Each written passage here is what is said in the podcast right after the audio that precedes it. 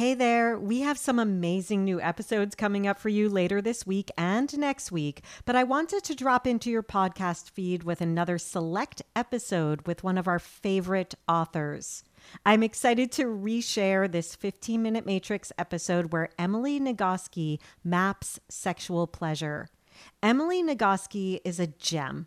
After listening or re listening to this episode, head over to the Functional Nutrition Alliance YouTube page to find a recap of Emily's book, Burnout, that she co authored with her sister and that we recently read as part of our Functional Nutrition Alliance book club. But like I said, this episode is all about sexual pleasure. And as Emily says, pleasure can only happen in the context where the brain is able to perceive the world as safe, fun, and sexy. So let's dive in and find out why. Hey, everybody, this is Emily Nagoski, and today we'll be mapping sexual pleasure on the 15 minute matrix.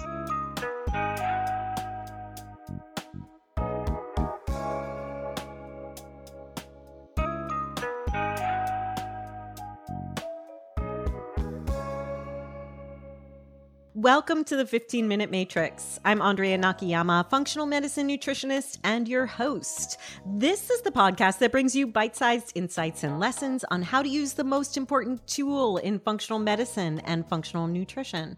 Today on the 15 Minute Matrix, I'll be chatting with Emily Nagoski.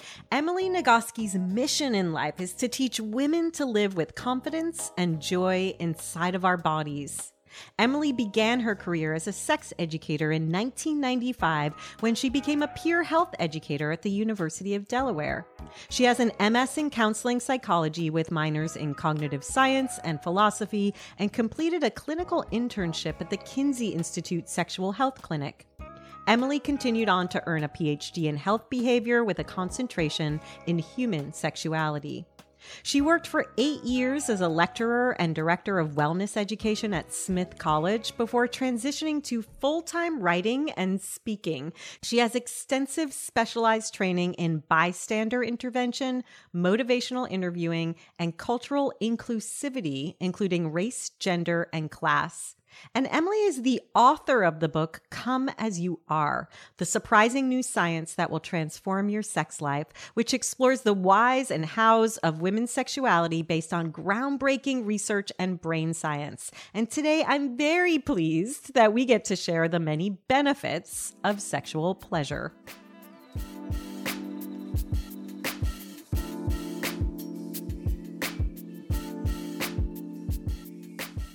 Emily, welcome to the 15 Minute Matrix. Thank you so much for having me. I am so excited to talk about sexual pleasure and to really map it and see what it does to the body, for the body, and what the brain is telling us. So, when you're talking about sexual pleasure, how do you even define that? Oh, pleasure is actually beautifully complex because it depends on the context where it's happening. So, a sensation that you experience during an erotic encounter when your brain is already in a state to receive every sensation as pleasurable, as sexy, as connected, that exact same sensation in a non erotic context may mm. not feel good or even be actively painful. The nucleus accumbens shell is the part of the brain responsible for this. There's amazing research by Kent Berridge, Morten Kringelbach, and that crew of affective neuroscientists that show that when the brain is in a calm, relaxed, peaceful, unthreatened state of mind, 90% of the nucleus accumbens shell is devoted to approach motivation, reception of sensations. So almost anywhere that it gets stimulated, it'll result in sort of curious exploration behaviors in the rat in the experiment. If you put that rat in a threatened, unsafe state of mind by like turning on the lights really bright and making their a lot of noise, 90% of the nucleus accumbens shell becomes devoted to avoidance behaviors, escape, even in response to stimuli that in a different context it might have responded to with uh, approach and curiosity. Mm. But because the context is different, our brains respond in the opposite way. So pleasure happens in and only in a context where our brain is able to perceive the world as a safe, fun, sexy, pleasurable place. When we prioritize sexual pleasure, we're not prioritizing touch touch me this way, don't touch me there. We're prioritizing creating a context that allows almost any sensation to be experienced as pleasurable. I love that. It really comes back to something you talk about beautifully in the book, which is trust and how stress, mm. depression, anxiety, trauma, attachment, how these things really erode trust. Yet trust is absolutely essential for some. I mean, it's essential for a whole lot of relationship factors, but for sex in particular, I mean, you might be taking off some clothes that you don't usually take off in front of other people. You might be letting somebody see and even touch parts of you that almost no one on earth ever gets to see or mm. touch. You might be putting parts of your body inside parts of another person's body or letting someone put a part of their body inside a part of your body. Trust is absolutely essential for this. If you take off some clothes and your partner's response is anything short of wow and hooray and thank you, that like it hits the sexual brakes. Yep. It shuts things down just a little bit. And the less trust there is, the more the brakes come on. So let's head over to the central part of the matrix, what I call the soup. I feel like we're situated down here in the lower portion of the matrix, the hormones and the neurotransmitters, the mind, spirit, emotions community arena. When we're talking about sexual pleasure, what else did you learn about the brain in relation to sexual pleasure that you were most excited about? For me, it really comes down to the dual control model. This is a model of sexual response in the brain developed by Erick Janssen and John Bancroft at the Kinsey Institute around the turn of the 21st century. Mm-hmm. It's called the dual control model. So it says that the sexual response has two parts to it, kind of like, you know, every other system in the central nervous system. There's a coupling of an accelerator or a gas pedal right. and a brake. Yep. Right? Sympathetic and parasympathetic. It makes feedback like, loops. Mind blowing.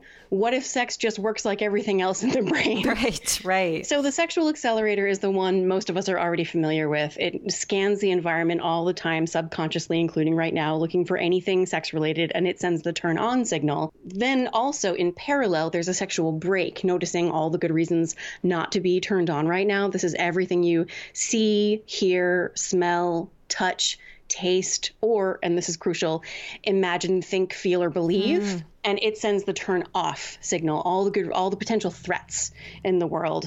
And even though a lot of the mainstream advice around sexuality is if you're struggling with arousal, desire, pleasure, orgasm, any of those things, add more stimulation to the accelerator with role play and porn and lube and toys, and those are great. If you like them, go ahead and try them. But it turns out when people are struggling, it's much more often because there's too much stimulation to the brake, not because there's not enough stimulation to the accelerator. So when we can figure out what's hitting the brake, and see if there's anything on that list that we have any control over. Like, what can we get rid of? If you're distracted by grit on the sheets, change the sheets. If you're like lying in bed with your partner and things are getting started and you're still worried about the dishes in the sink, right. have your partner just go finish the dishes so that you feel cared for and attended to. And your partner comes up and you feel really connected with them because they've helped to like manage your life together. I love that that way of looking at it where we can look at what's hitting the brakes. And for a lot of us as clinicians, what might be hitting the brakes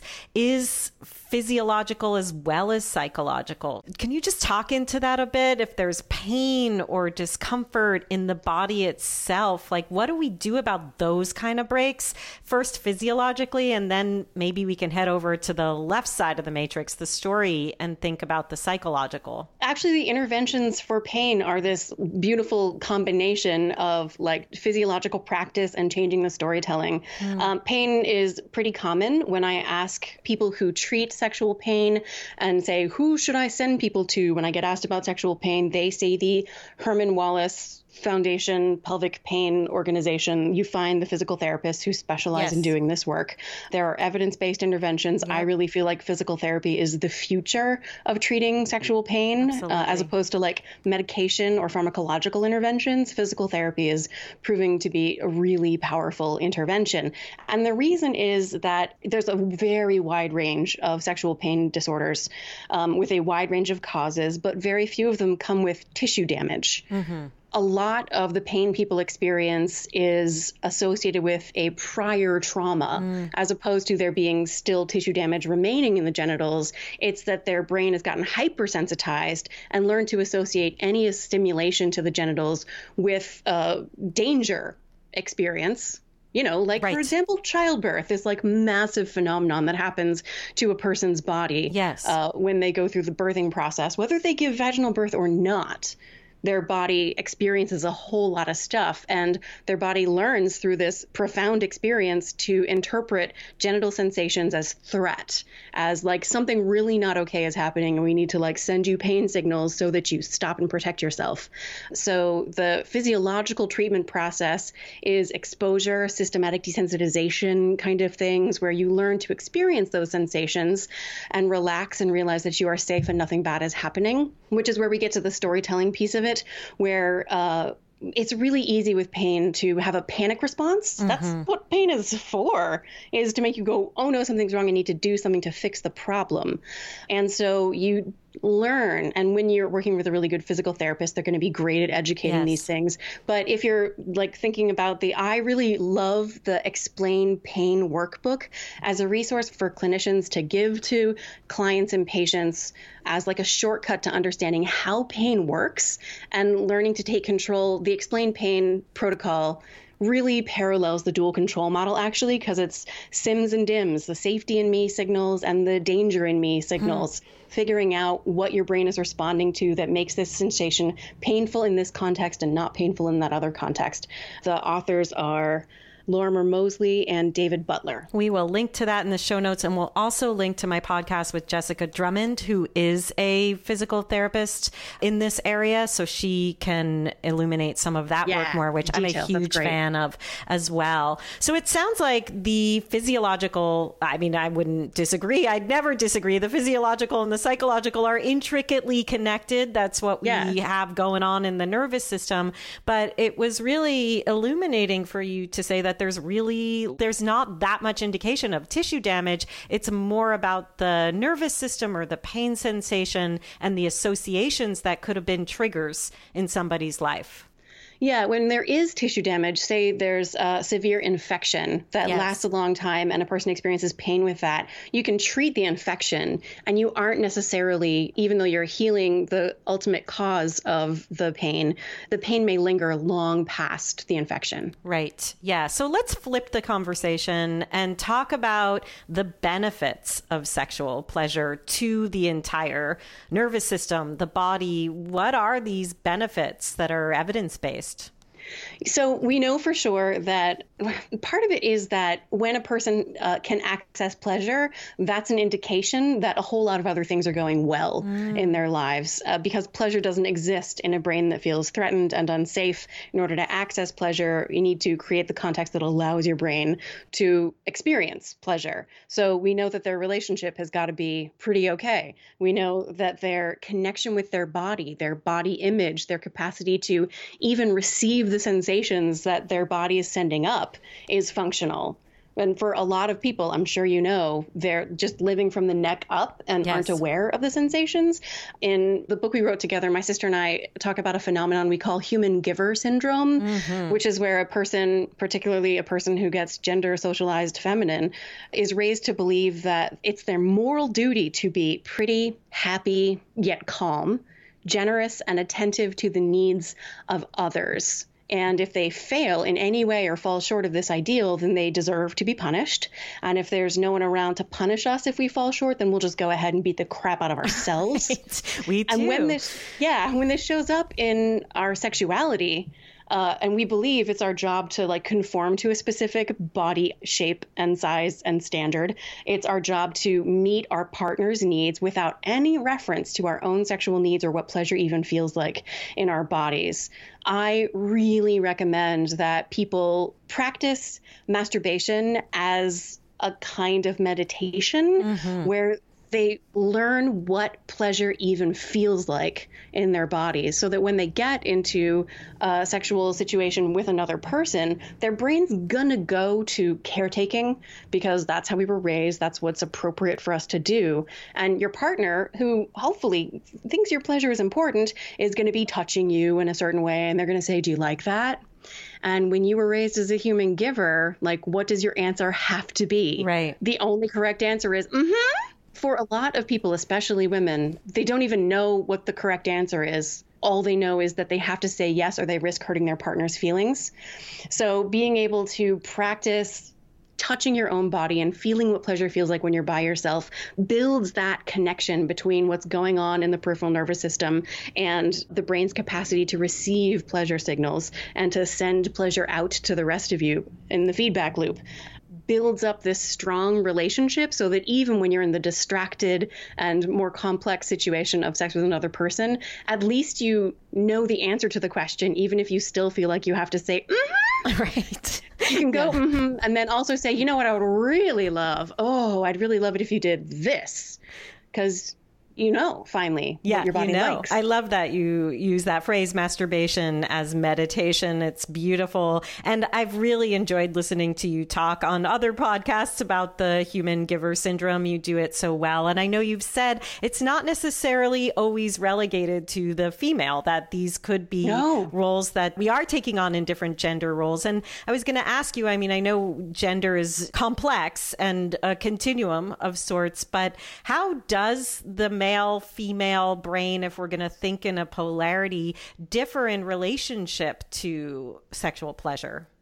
There's very little evidence of a real biological difference in the ways our brains respond to the sexual world.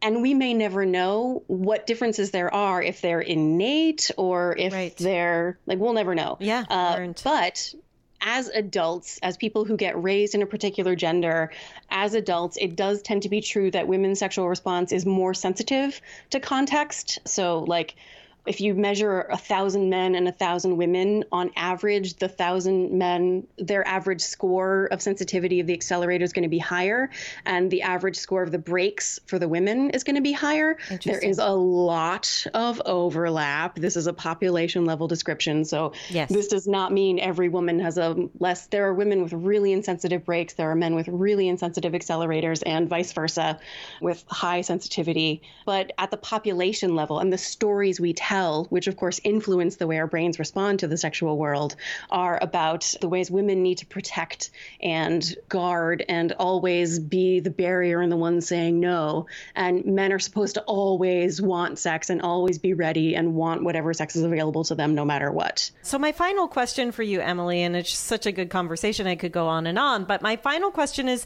in speaking to clinicians of all sorts, are there questions that you think we should be including on our intake forms and broaching with our clients and patients so that we're getting into this realm that you were talking about so beautifully about ability to even experience pleasure? I think the most important thing for me is the questions we skip over and don't like it doesn't tell you anything particularly to know how frequently a person mm-hmm. is having sex or to know about orgasm, the question you want to ask is whether or not they like the sex they're having. There's a sex researcher and therapist named Peggy Kleinplatz. She has a book coming out next year called Magnificent Sex. I can't wait till everyone can read it. But she studied 75 people who self identify as having extraordinary sex lives. And these are not people who have very frequent sex. They're not necessarily people who have like wild adventurous types of sex. They're neither monogamous nor in open relationships, but they are people who have really strong trust, a friendship at the foundation of their relationship with their sex partners. And they create a context where they can have sex they actually like. We tend to think about desire as the major clinical thing to look at. That, forget desire. Desire does not belong anywhere in the conversation.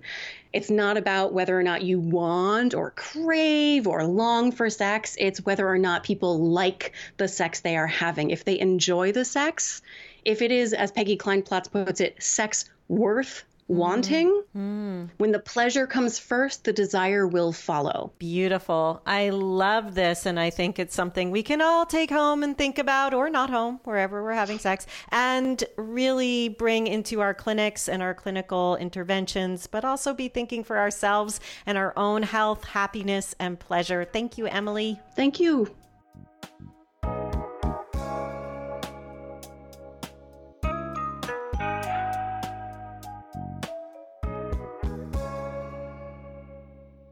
The 15 Minute Matrix is brought to you by me, Andrea Nakayama, and the Functional Nutrition Alliance. The 15 Minute Matrix team includes music by my son Gilbert Nakayama and Carla Schaefer on sound production, as well as Renee Hunt, Natalie Merrill, and Christine Shook. You can always visit us and hear more episodes at 15minutematrix.com. And if you want us to notify you each time there's a new podcast episode ready, just head over to 15minutematrix.com forward slash notify.